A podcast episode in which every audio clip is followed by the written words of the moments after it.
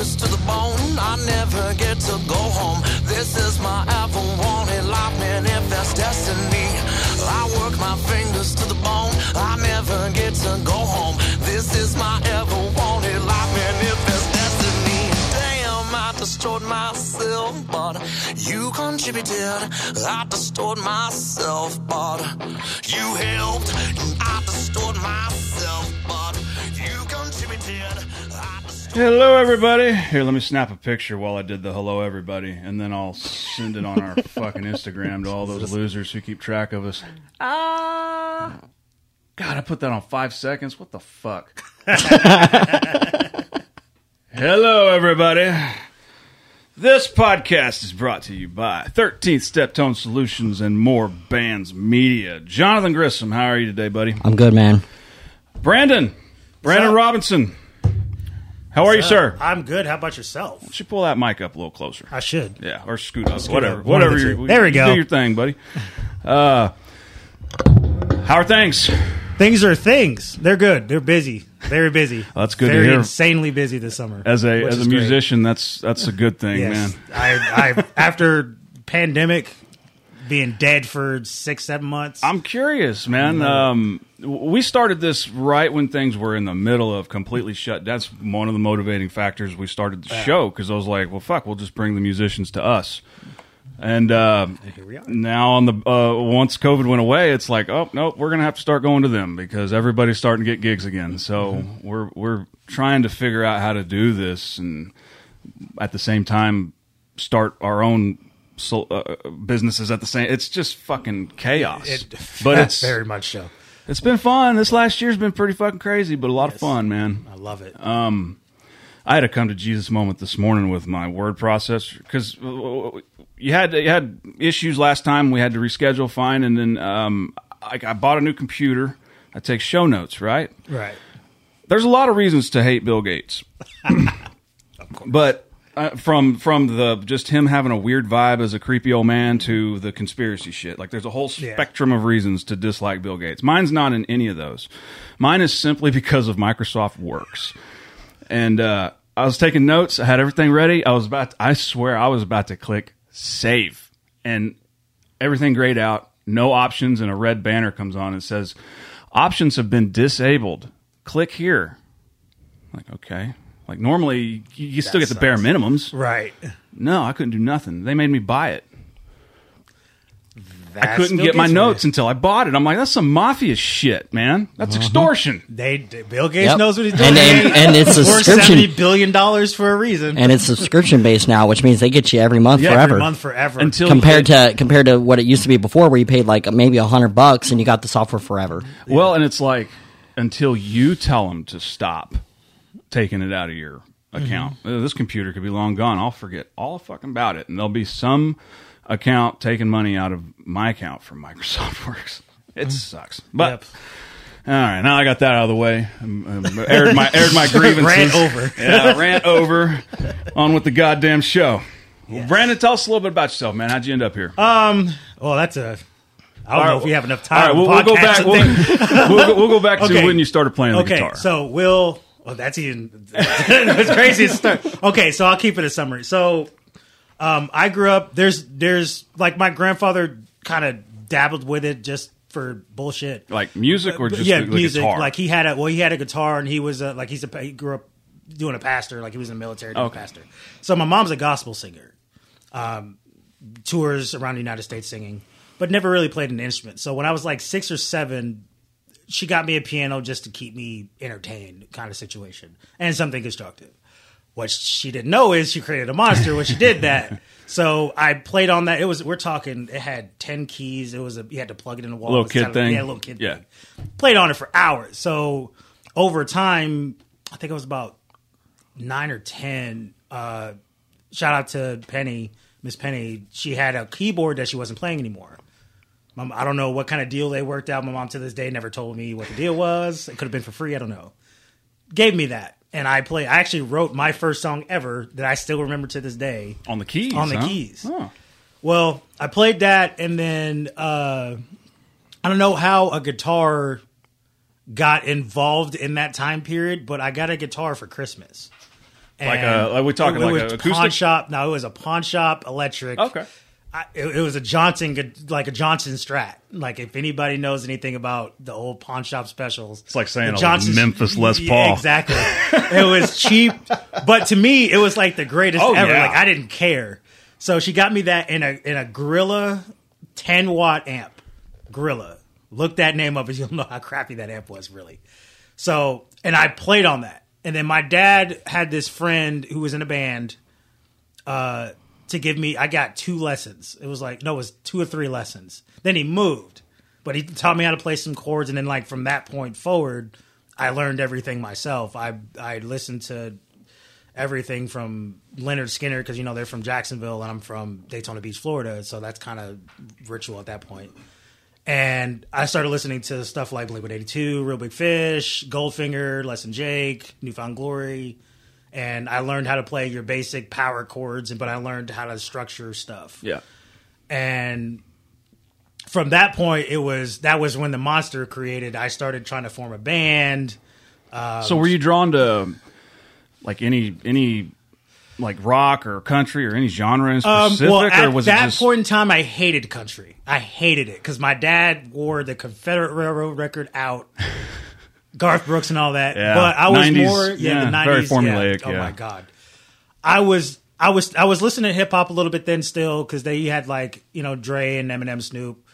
But I was drawn to New Found Glory because they were from like 45 minutes south of where I was living. So, and I we had a skate park, and I was a skate kid. So the punk rock was the genre Oh, yeah. that I was I felt most comfortable in.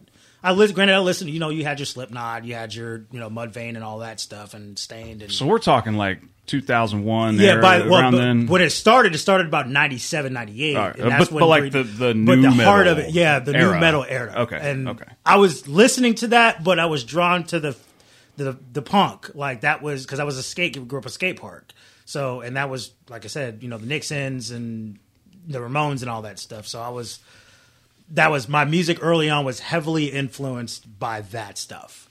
And then you had, of course, your blues. My solo was as insane as my chord playing is punk, but my soloing is blues. Makes no sense at all.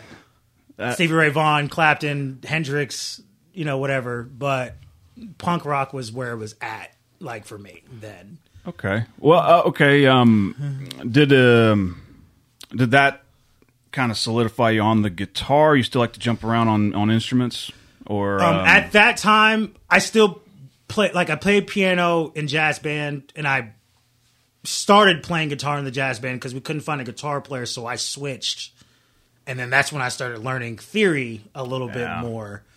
Um, but I didn't even play drums then yet. Like I didn't become a drummer till much later. I mean, I I played on friends' kits just to do like, oh, I'm gonna try this, but I never really took it seriously yet. So then it was just I played piano as like a filler situation, but I was focused on guitar then, and it wasn't like I was a lead guitar player. I was a rhythm player while doing backing vocals and like basically what I'm doing now, Right. Coincidentally, but it was it was all about the guitar. Like even my first band called No Refunds, which is non-existent anywhere because this was before MySpace.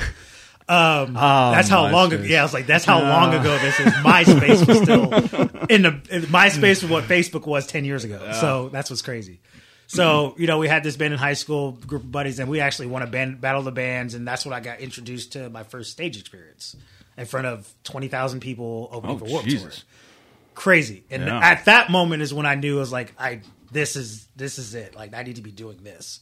So I focused on guitar. Now I'll spare the politics that involved in that situation didn't work out because bands. egos, Yeah. et cetera, et cetera, e- whatever, and find out that well, that was the going back to the first experience of knowing about contracts and stuff like that. Oh yeah. Yeah. But that was my. But then I knew it was like I need to be doing music because I don't feel like I'm not nervous. Like I like this, whatever this is. Like I want to capture this moment. And then fast forward to now I'm in Oklahoma after a whole divorce, whole jail stint. Oh, I man. recommend not going to jail. Just a whole lot of Um, whole lot of yeah, living. A whole, yeah, a whole lot of whole lot of bullshit that's happened in between there. And then fast forward to Oklahoma, that's when the drums start coming into play. okay. for some reason I learned instruments because we need somebody on the instruments, and I'm I'm an ego person. I'm like, you know what, I'll do it. Fuck it.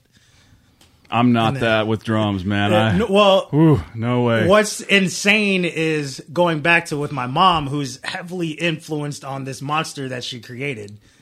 That's the one instrument she never bought me Well, I mean, because I played. I mean, I I wore her out of the guitar. I would crank it up. as a parent, I can. Yeah, no, I uh, understood. Sympathize. I understood it as a parent now, being a dad. I understand, but like, because me and her joke about it all the time to this day. She's like, "I wish I'd have just bought you that drum set." I'm like, "Well, I understood why you didn't."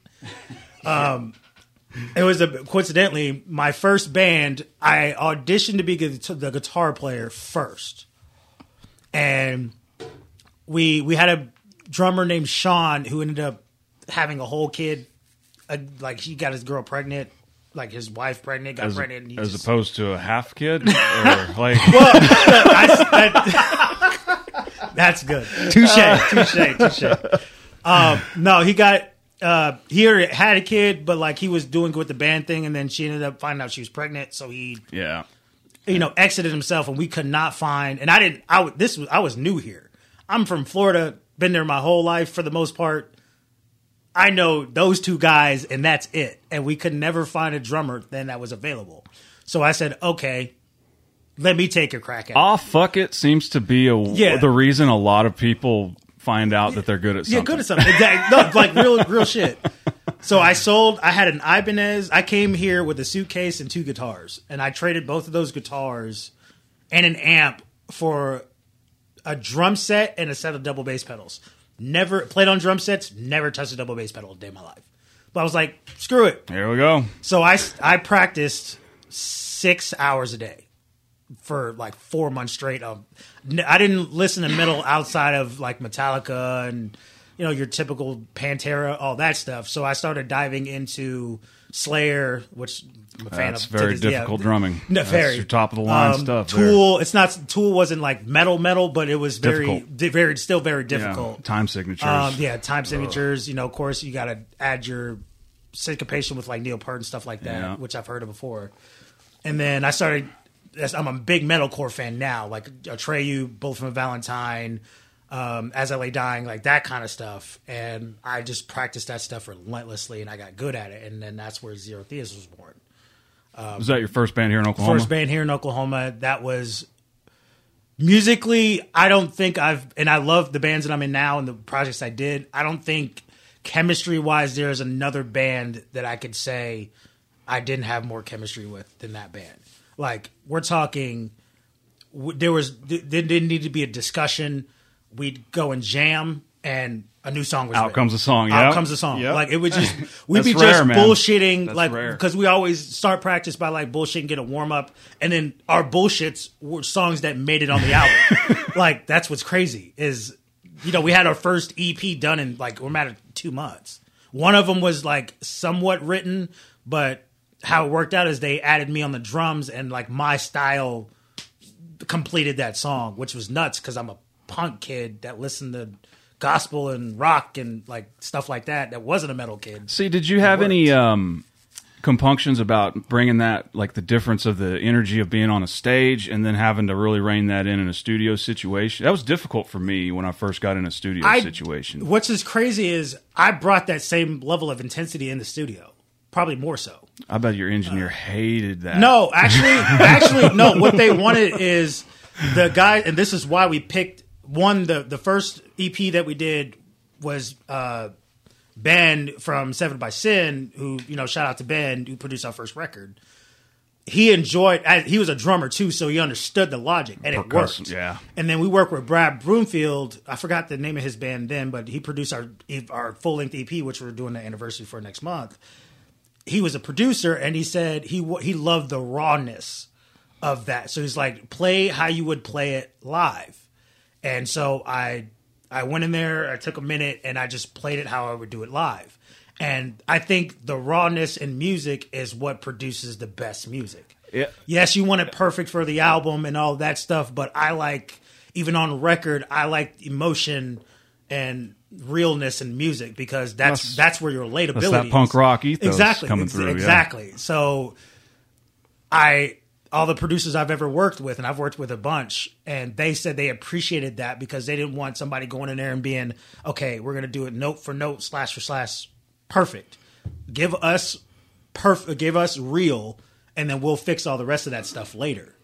All right. So when what, what when we talking here? Because um, the debate I have with a lot of, uh, especially guys that have done extensive studio work, Chad Carr last week, Yeah, right. uh, with the with the the studio is has become and always was really, but certainly now with the digital rigs is, is it's another instrument in itself. Yes, absolutely. And so, um, with w- when we talking here, when y'all did this, so like oh six seven, no, the this record, the last record I was on was we're talking 2012. okay, So not hasn't fully integrated to the digital age yet. Still some, but it, it's we're talking knocking at the door. Okay, like so- we're figuring out copy and paste at this point, but still using analog rigs. so versus like now, um, versus then, do, uh, do you do you still have a, a fuck ton of gear that you lug around, or are you more no, on the digital am. side of things? I when you play a lot of shows like I do, you want to simplify your stuff as much as possible. All right, Chad.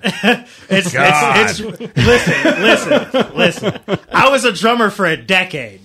That's a lot of shit decade. So I started out using a ten piece kit, and when you don't have a what do you call it, a roadie, Yeah, you're lugging your own shit night after night, week after week. It gets old fast.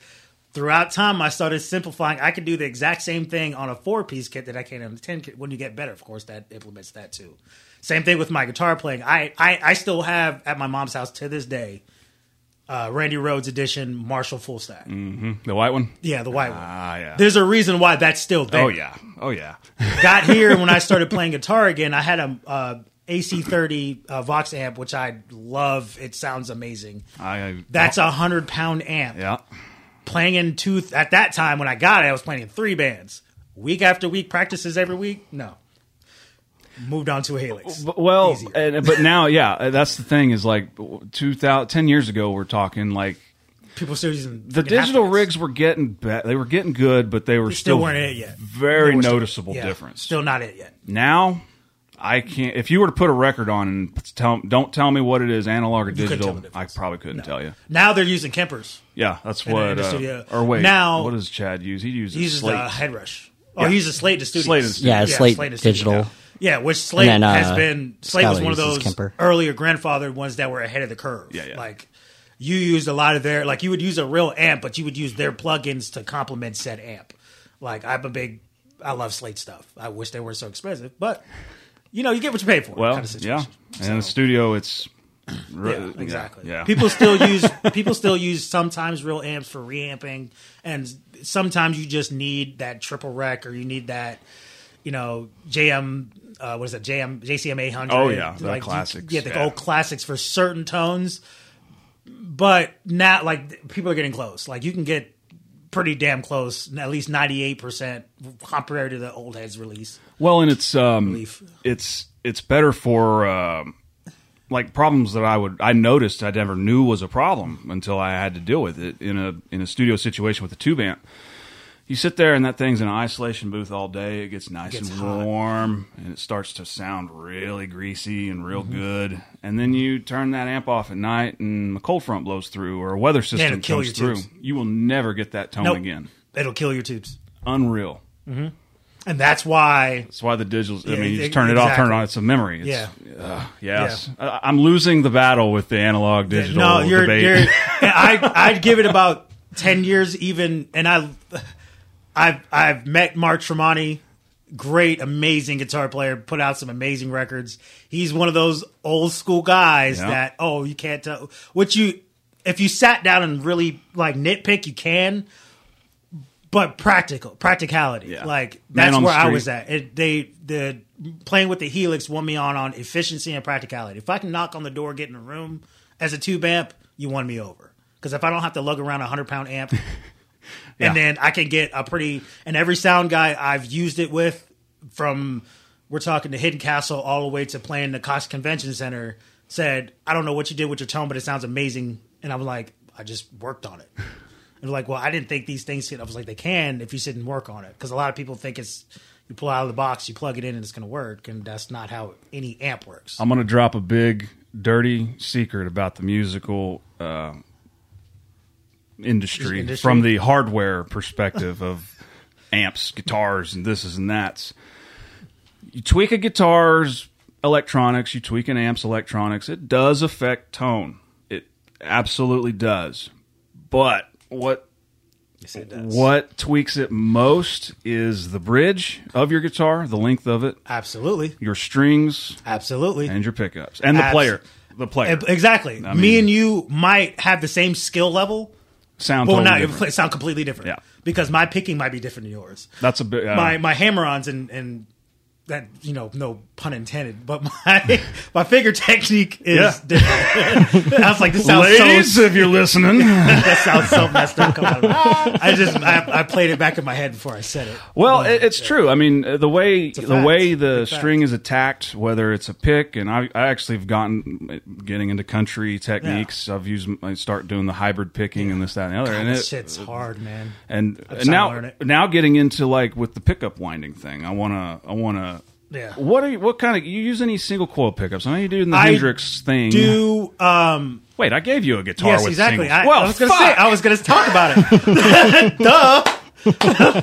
Didn't you give me a guitar? I told you I smoke a lot of weed, Yeah, bro. if it ain't written down on a that note, I played. That's going to be played tomorrow. Actually, Sweet. Um, yes, I am. Especially for certain things that you need a single coil for.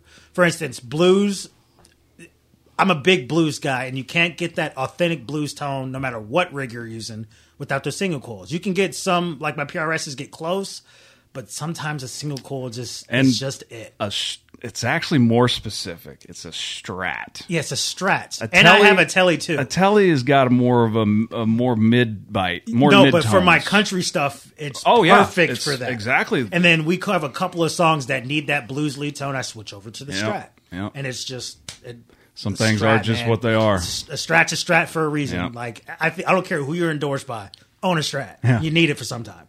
Now I say that, and PRS came out with a John Oh, Mayer. John Mayer. Hey, let me for the record. Uh, go I'm going to say this. I'm not gonna- As a guy who's very practical in a Strat, that's actually his Strat is actually closer to a Fender authentic Fender Strat than you think it is, because they built it based on the 1959 original Strat. That's what he wanted. Fender couldn't do it or wouldn't do it. I'll leave that Yeah, in the. I wasn't in the room. I got nothing to do Leave with that for the multimedia. Paul Reed Smith said uh, John Mayer gave him his original 60 Strat and say, "Hey, I want you to replicate this in a newer form." Paul spent two weeks on it himself. Change the built- headstock. Yeah, changed it. Well, you can't have a. It's, you know how Fender is with lawsuits. You know what I'm. that. You know. Yeah. You know. I don't know how Jackson You got know. it. Yeah. not not everybody's Les Paul. Okay.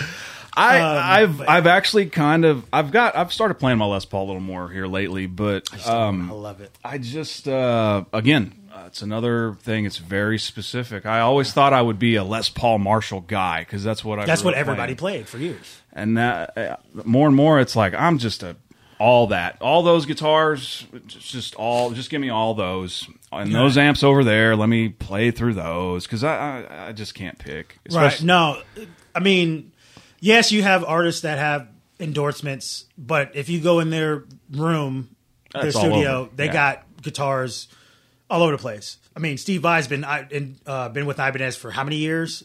Thirty at whole least. career, damn near. He yeah. did a rig rundown, and he's got guitars from everybody.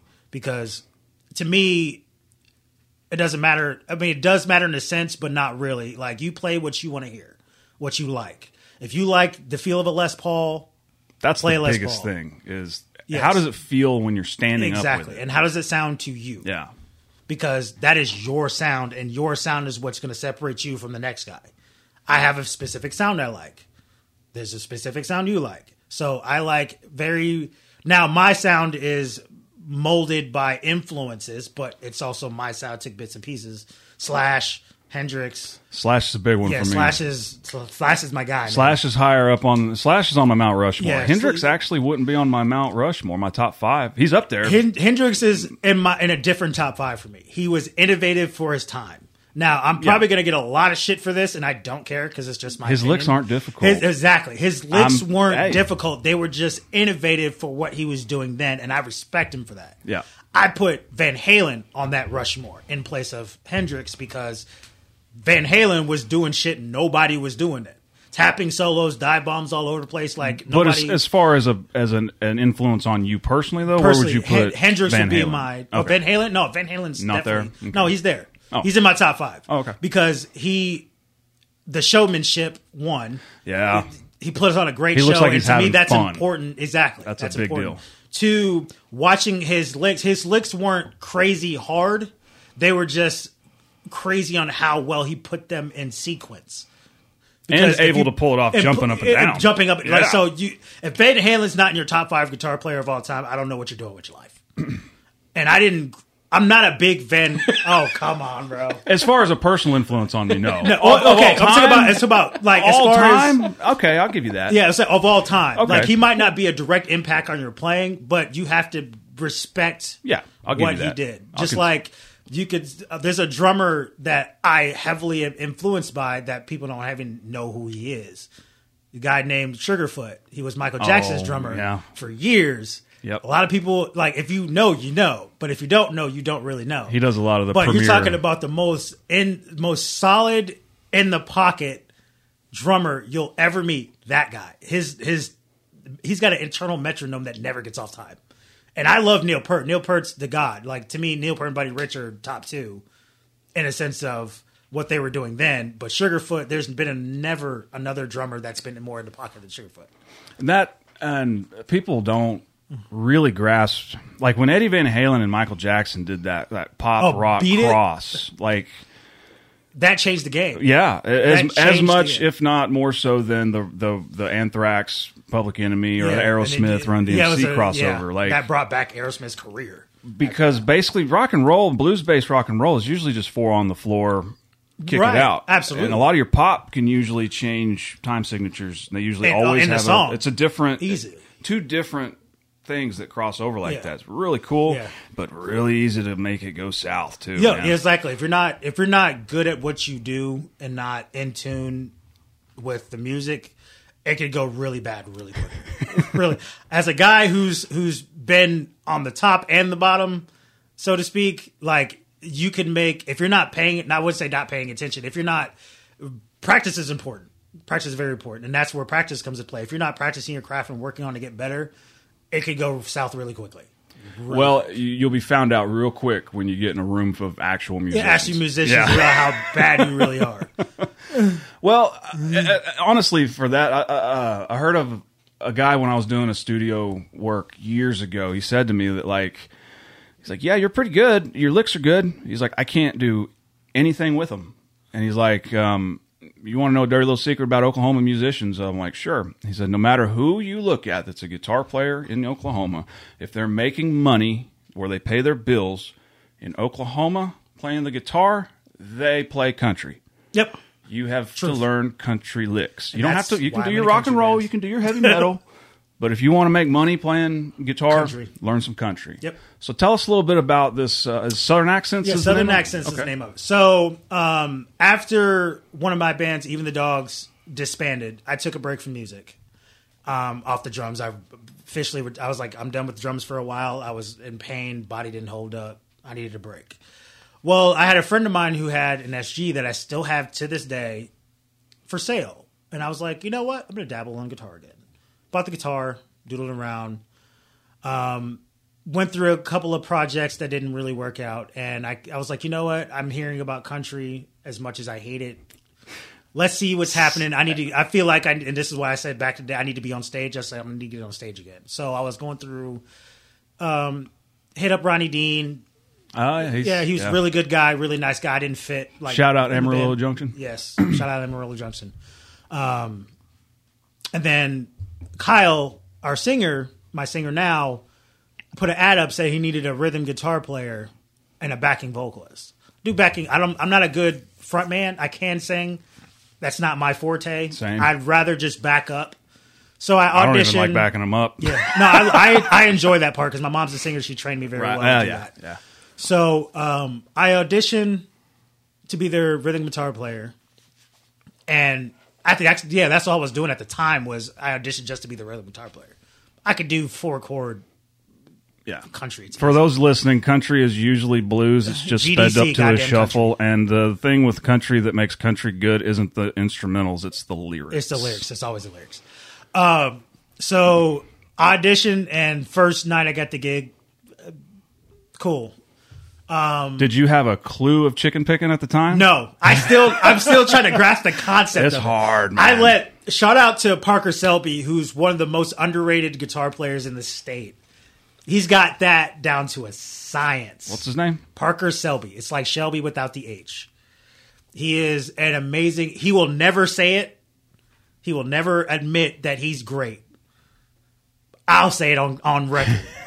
this guy is he's an amazing guitar player. He's he's got and he can you can probably put him into any genre. It's just country is his you know his niche in his lane. Um, and I at the time I was like, and I saw him play in practice. I was like, you're, you're doing lead. I'm good. Like you can carry the outplay rhythm. Now, to his credit, he gave me some lead parts just because, like, I don't know if he didn't feel like doing them or he respects my talent. That's remains to be seen. The test, man. Uh, it's a the test. No, um, no, real, uh, uh, real shit though. Um, that's how the country thing came to play, and it just worked. Like uh, me and Kyle's personality on stage, just like if you ever watch us play together, you'll understand why I'm in the band. It just works between me and him, and great group of musicians. Uh, Tim, I can't, never, Tim Robertson. I never remember his last name. Um, he actually wasn't in a band prior to Southern Accents, and he is. And this is why I joined the band because the progress they've shown me from point A to point B is something I respect. The worth ethic means everything to me in a band. And from point A to point B, they show me they're willing to go work on their material. Because when you go to rehearsal, it's for rehearsal, not practice. Let's dig into that real quick. Okay, I will this be more than happy to say it again. This is one thing that I've I walked away from music for over a decade. I Yes. mean, a long time. And one thing that's uh, 21 year old me that was basically just wanted to do a bunch of blow and live that dream because that's all it is. It's Right. just a fucking image uh, illusion. But Yeah, uh right. works for a while anyways but once you actually have to be a musician and like uh you start learning like when you get in a room with a group of musicians when they say we're going to sit down and write songs we're not bringing our instruments we're bringing a few acoustic guitars and a notepad if we're Exactly. rehearsing we're loading the shit up and we're going to rehearse it as the set yes. if we're practicing, that's all it is—a jam session. Mm-hmm. But it has it, it, the more and more you do this, you learn that those activities mean different things to different people. That's where the whole the whole jive of a band. When people talk about Matters. creative clashes, Creative differences. it's because of those Yep. those That's writing usually where it rooms, the jam rooms, and those types of things. Absolutely. and also another thing, uh, especially in this state. I mean, uh, it's it's too most. If I could stop stuttering, that would really help. uh, most musicians we talk to, Ron Ramsey, or guitarist Shout out to Ron. for sure. Uh, God, Chad, I don't think those- there's anybody you. better than Ron. Oh no! Well, fuck. I don't think there's any. Shout out to Ron Ramsey. it, it might exist. He's actually going to be. We'll talk. Probably talk about this at some point. He's actually going to do a solo on my record. Oh, cool. So yeah, yeah. but he's also one of these guys that he plays all multiple genres across multiple bands, and you you know it's him, but you could not tell like the metal black metal him Yeah. playing country. It's it's different, Whoa. but that's how good he is. Yeah. I want like whatever level he's on. I'm trying to get to that level. I mean, you got quite a big resume going on yourself. You're in country, rock and roll. I'm not Ron Ramsey. Well, If Ron Ramsey I'm not- came up to me right now and said, "You suck, quit," I would. I mean, yeah. they literally just handed him a bass uh, at the uh, the knot, like the what is it, organization of metal, Oh, yeah, or not yeah. organization of thrash. Yeah. like, and he, and, and I mean, he just he he shreds on bass just No, as bad Ron as he fucking shreds I- on guitar. haven't found, like, this is no dis. I got a lot of guitar friends. Shout out to Marco Guerrero. Shout out to Frank Self. Frank said Dean San Antonio. I don't think there's a guitar player in this state better than Ron Ramsey. no, I I think I I, I would And put will, that I to will, the I would take that to my grave. I would agree I, with I would that. bet. I would bet everything I got on that. But I mean, going back to it, it's like it's like to do this, you have to have multiple irons in the fire, multiple Mm-hmm. projects going on if if you intend to make any kind of splash. Yes. and is is part of that like on the backside of COVID, like with people just not being really all that yeah about getting out. Not necessarily. Okay, as a I've done this for a long time, and the the two main things I've noticed that that separate the ones that really do this and the ones that aren't doing it for anything other than a hobby is one. Well, it's three actually: heart worth ethic, drive, and discipline. Of course, you at anything you ever do, you need to work hard at it. But you also have to discipline to understand that you need to get better and you need to take steps on working on your weaknesses. Know what a lot of don't people know. don't do that. Know what you don't know. Yeah, Um, in order for you to be comfortable, you need to be uncomfortable. Shout out to LeBron James for saying that. You won't get better as whatever you're doing. I actually think that was Marcus Aurelius. Oh, he I'll- might have I'll said that, give you but I I'll heard it from that. I, I heard it from LeBron James. He said he doesn't like feeling comfortable Yeah. because he's not getting better, That's and I old- took that. I go, Old school that makes knowledge. sense. Yeah. So you need to make yourself uncomfortable and learning things that you don't know, so you can get better and make them comfortable for you. And then, of course, the um, what no, the drive. The drive is important because people you're not going to make it far if you don't if you're not motivated to do anything. So the drive, all three of those things have to work. Like you can't; those things won't work without one or the other. Yeah. So you have to have all three of those things because you have to have the drive to work hard, to have the discipline to sit down to work hard. And there's an ebb and flow to all that, you know. That's Yes. one thing me and him experienced with just the explosion of shows. Yes. And it's like especially the festivals, it's like we can't we can't make it to all these. And honestly don't really want to. No, no, you don't. And that's the thing; you don't want to overwork yourself. To, with all of that said, you have to learn how to when to give yourself a break. Balance. Yes. You have to balance. ba- because as a guy, I've been in four bands at the same time. I wore myself out, and I had that's why I sat down for a year or two because when when you go to the doctor and they tell you you have tendonitis in both knees and all your hands and your elbows, and then you have arthritis on top of that, you're like, "Whoa, I'm working myself too hard. Let me take a break and Yep. get healthy, and then see if I can still do this." I still haven't. I've played drums on stage one time in the last six years now, and that's because someone had to talk me into it. But I have.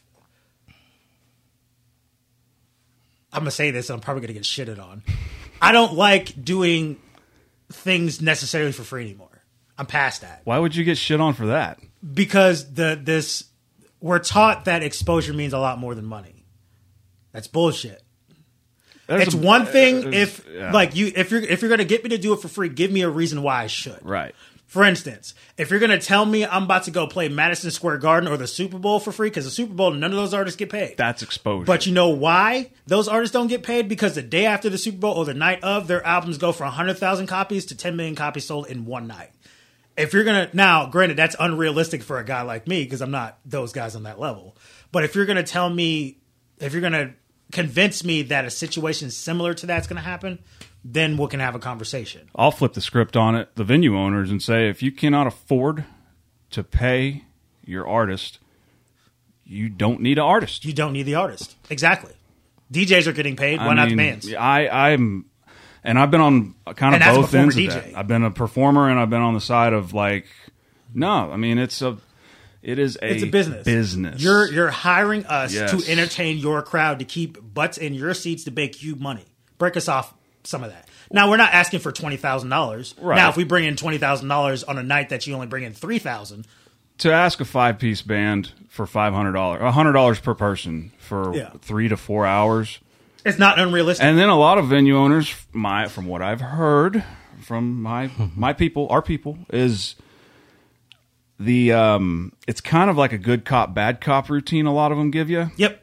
like, um, oh no, well, yeah, well we we can pay. We'll tell one artist we'll pay five hundred dollars for your band, and then it, it it'll start this kind of bidding war where eventually the venue owner they'll pay end up paying a band five hundred dollars. They'll knock off a third of their merch. They'll knock off a third of this, a little of that, whatever. And it's like eh, that's no different than the three sixty deal that the fucking big guys get. Right. And here's another thing. Here's a here's the here's the other side of that coin. Musicians, artists, bands stop doing it for free Yeah, because it's messing up the game for the people who have been doing this. And this is not just speaking on myself. I've watched guys who I I've seen that have done this for a lot longer than I have, not getting the respect that they deserve because we're believing these certain venues. And I shout out to Tony Proctor for trying to change that game. He actually pays fair. He's given me a lot of. If it wasn't for him, you wouldn't know who I am. There's there's good. There's I'm- good- yeah, there's- this there's isn't to great shit on. That's what I'm saying. Yeah, I want to I want to speak on good on certain Yeah, people yeah, too. If it wasn't for Tony Proctor, you guys wouldn't know who I am. Like he gave me my first run here. He gave me Coca Cola Event Center when it was Coca Cola Event Center. That's what Zero Theas came into play. He's given me anything that I asked for. If I wanted it, he would make he would do his best to make it happen. Nine times out of ten, it would happen. For instance, Straight Line Stitch Show, even though the band that was in at the time, they were at a there was a lot of tension that happened prior to bad business because of Tony Proctor. I was able to step in and mediate that and make that work again. So shout out to the good venue owners that actually do good business. For instance, Bandy's um, Kelly does amazing business. He pays your first time there. He pays more than a lot of venues pay your on repeats. So shout out to the good ones. But some of the some of these younger bands, and some it's it's not always the younger bands, but it's usually the ones that It's don't the know. ignorance, the- It's and the they prey on that. They prey on Um, that. Stop taking change for your talent because you're there to entertain people, and you deserve to get paid just like the rest of us do. Well, the example that I always use is um, whenever I, I worked in um, in Live Nation and all that, and on the side I was I was helping out a buddy of mine, and we we would uh, do stuff for a company called uh, Got Bass Music in Colorado, and he was a photographer. And what these companies would do are in the in this is seen inside the uh, the um, EDM world Right. is they would they would tell them oh well you know just come down shoot some shows like uh, shoot the show whatever and uh, and we'll um we'll we'll like build your portfolio and Oh, you need to build your portfolio and, and, and all this kind of stuff and you'll get bigger gigs and stuff like that. That led him to basically shoot Decadence, which is one of the largest music events in Colorado and actually one of the largest events in EDM across America. And all of his photos got used by the the Denver Gazette and all of these papers and all these magazines, and he didn't get paid anything. But the company that he did it for, they got all the money Yep. for his photos, And that's it's because they owned it all. They owned it all. They tricked him. Exactly. Stop falling for that. Yeah. You got to stop. One, and- I've I've been down that road too. I've I've had a I've had a contract with a certain record company, and I was on a record that it went gold. I made three hundred dollars off a gold record. You know how hard it is to sell a gold record in a digital age, where streaming streaming is everything right now. Publishing is a very. Uh, it was already a minefield, and now Yes, with the because of the master yeah. owning, which I tell all artists, read your contract, own your masters, because that's your money at the end of the day. Yeah. That is your that's the major bulk of your. And if you know, in and your if you want to know how to do it, then go look at the mountain.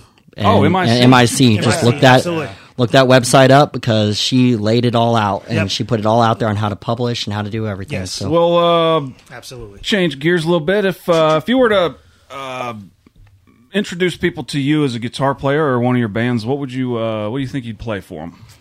God, that's a tough question because I practice so many songs. Well, I mean, Off- out of out of the ones you gave us earlier, which one do you want to play? Well, as far as guitar, because I, on the on the record that I have, that's all drums. Then It's whatever, it's man. drums.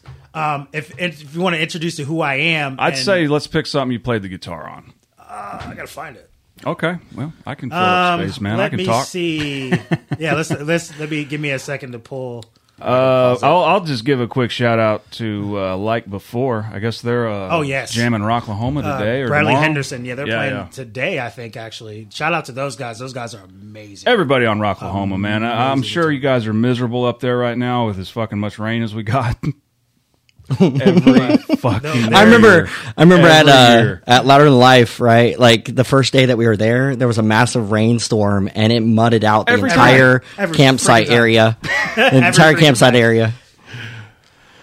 Hell. All right. What are you thinking? Okay. I this is it's it's raw still Okay. because it's I, I actually have stuff being produced. This is gonna sound like shit. I know it is. All right. It's your decision, man. I know. I'm gonna put it out there anyway.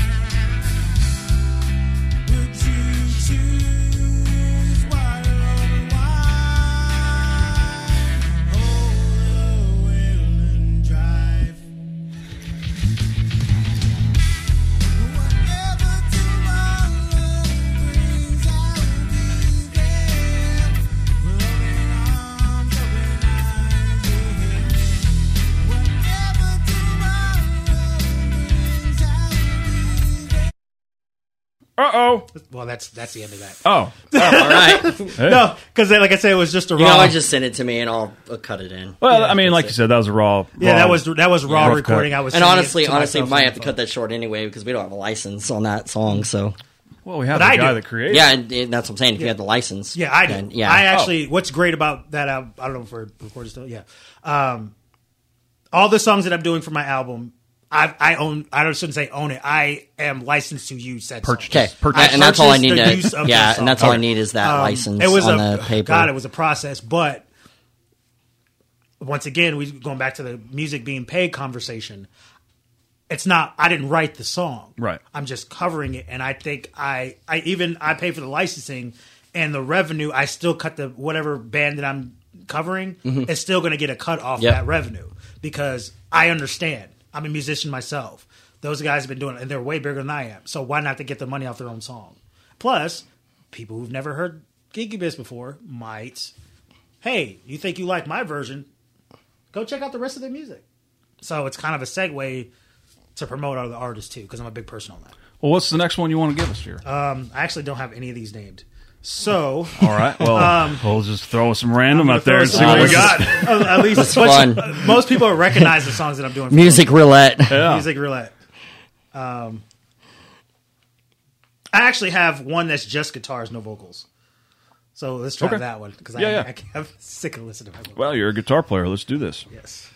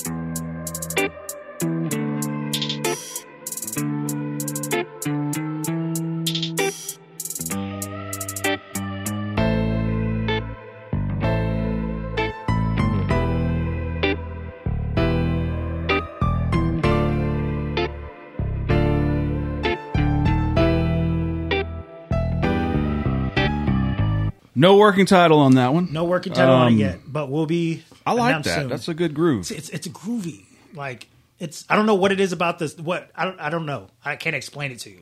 The feeling on it. I can't explain. Well, like I said, uh, it started off in Chicago with the blues lick, and then uh, when the then- when the groove kicked in, I was like, "Oh, now we're back on the East Coast here." And that's okay, what's, that's what I love about collaborating is you never know what you can come up with. I'm not even from Chicago or or New York. I'm from the South, and he's not. He's from New York, so you could- you could tell there. But neither one of us are from Chicago. But you can tell the influence That of music type of lick on a guitar. just yeah, work like it it it not in real like on paper it doesn't make sense but when you listen to it it's not supposed to make sense on paper it's supposed to make sense when you listen to it right. Well, let's give a shout out to uh, Rock Candy. Um, who are the players in Rock Candy? okay um pam and roger burke amazing amazing people pam is the nicest lady you'll ever meet um she is the mom of the group as she always uh says uh roger is that guy is a very solid in the pocket drummer, and that's important to me because a drummer a drummer can make a break a band. For my guy who's done everything you could possibly name in the industry, and then have a stroke, and then come back as a drummer. as a drummer, Wow. and then come back and still be as solid as he is. yeah, Praise, Yeah. praise. Um, Frank San Antonio is uh, also another underrated guitar player, and this is where I mentioned worth ethic and discipline. If you throw at him a song in a genre that he's never heard before, and give him a 24 hours, he'll come back and I've learned the song. He does it all the time. Half the songs we play, he's never even listened to. He never even heard of the band before, and he comes back next practice and knows his parts. Well, what are some of y'all? Y'all uh, do like a, a rock? We'll go, yeah. We'll, uh, it's 80s. variety. It's we'll go from Aerosmith to Evanescence Oh, in an instant. Okay. and that's what I love about this project is the fact that we're we have something for everybody, from the the older generation that just wants to come out and hear their favorite songs growing up to the newer generation that wants to have fun with their new music. So we can go from it's crazy. We'll go from Aerosmith to Evanescence to the Cult to um, Jefferson Starship. How about that band, the Cult? The Cult. Damn, he It's just crazy. came back out on tour after Yes. COVID. I was like, that's a Yes. I love I love that. it. Uh, I love what was it. it electric? big- uh, yeah. Oh fuck, their their big album in the eighties. Yes. Uh, yeah, I fuck. can't think of the name of it, but Yeah, but yeah. yeah, yeah, yes. Yeah. Kudos. Shout out. Shout out to the cult, man, for coming back out, man. That that's amazing to me. Are you still doing the uh, the, uh, the Hendrix uh, featuring yes, with Elizabeth? and I'm enjoying every second of it. Dude, you put on a pretty good, I love pretty it. pretty I mean- good gig there. I was like, because we talked to you before the Yes. before the show, and we were over at uh, where was it? Belle Isle. Belle Isle. Belle Isle, yes. yes, Belle Isle Brewery. And uh, shout out to you guys. Um, and honestly, I really when you came over to the table, you didn't really seem like someone who was part of the show. You're in a t-shirt, Oh, and jeans, point. and just bullshitting with everybody and That's making your rounds. And I'm like, okay, cool. And then when you came out, you had the the Hendrix hair, you had the thing Yeah. and dressed up. I'm like, all right, he got me. Yeah, he got me. That was that was literally the point of that. Was, that was cool. Before the show, I didn't want you to see. And that's what Liz does. So I took my cue from her. Yeah. Is she'll be out in the crowd dressed normal. I mean, granted, if you know her, then you know that's what she does. But for the first time viewers, a lot of people didn't know because it wasn't announced. It was just we knew about it, and that's where we wanted to leave it. And I was good with that because I wanted the, the mystique of it. Yeah. And then Very you know, cool. go backstage and dress up the whole garb. Well, um, before we rattle off these uh, upcoming dates, is there anything else you want to tell the people? How can they get a hold of you on Instagram? Um, Instagram, it's the same. On my Instagram, it's uh, Rayzen Brand Gaming, R A Y Z E N Brand B R A N Gaming. Because I also am a content creator. I do video games and I do live streaming on my music, cool. which I'll be back doing that here pretty soon once I get stop being so freaking busy doing shows. Well, if someone was to maybe have a project or want your input on something, how what's the best way to reach out? The best out? way is, I mean, you can hit me up on Instagram. I, I respond to everything. Um, Facebook as well, under my name, Brandonn Robinson. Um, or you could do my artist page, which is under the same name as my Instagram. Um, and like I said, I respond to everything. So send me a message, DM, whatever. Have me send me a request on Facebook. Doesn't matter. Um, I respond to everybody because you never know. I don't want to turn anybody down. Very If- cool. If, they need help, you know, I'm here. Absolutely. whatever, so. All right. Well, September 16th at Friends with Southern Accents. You'll be out there. And the following week, September 23rd at 40 West. Is that Yukon, right? Or is it quite Uh, quite Yukon? It's on the cusp, Right It's- there? I think it's just past the uh, Canadian county border. Oh, okay. so it's Um, considered. I've, I've never been there, but I've heard It's a great place. Scott, uh, shout out to Morgan yeah. Washburn. She Oh. she put on an amazing venue. That place is amazing to play. I've heard very good things. And shout out to um, the sound guy. I can never remember his name, but he is he's one of the best. So Awesome. I, would met him the first time last time I played there, and he's amazing. Cool. September 23rd, y'all. 40 West. They'll be with Rock Candy then. Uh, November 5th is to be announced. Um, no, yes, just, that- yeah. There was just to be announced. Uh, me and uh, Liz Turner are discussing some details. Possible gig? Possible possible gig. So keep an eye out for that. Okay, November 11th at Brewski's with Rock Candy, Yep. and at the end of the year, or probably the last show Yeah, of the probably year, last show of the year. December 10th at the Cove with Rock Candy. Yeah, Rock Candy. Brandonn Robinson, thank you so much Sir. for being on, man. Thank you, my man. All right, Appreciate it. Johnathan, how can the people help us out? All right, the uh, local earshot podcast we run on the value for value system. Uh, that is time, talent, and treasure. Uh, we value everybody's time for listening. We know that there's over four million podcasts out there, and so we're glad that you chose to listen to ours. Um, if uh, right now, currently, uh, morebands.com, I am looking for a programmer, uh, a basically a developer, UX designer. Uh, if you want to be a part of a startup and actually grow into something, then uh, then maybe uh, just hit me up at John at the local earshot or at John at uh, morebands.com. Join the network, Um, y'all. Yeah, uh, and and so because the site's getting close, but I really I really need a pro like I need another coder to help me out. Um, and then as for talent, um, if you are an artist or you work inside the music industry and you want to be on the show, then you can hit me up at john at the local earshot.com or on our Instagram page that is the local earshot. Um, Facebook page is also the local earshot. Um, and then as for treasure, if you want to give a one-time donation, anybody over five dollars, we consider you an LE fan, associate executive producer on an episode, and you get a special mention.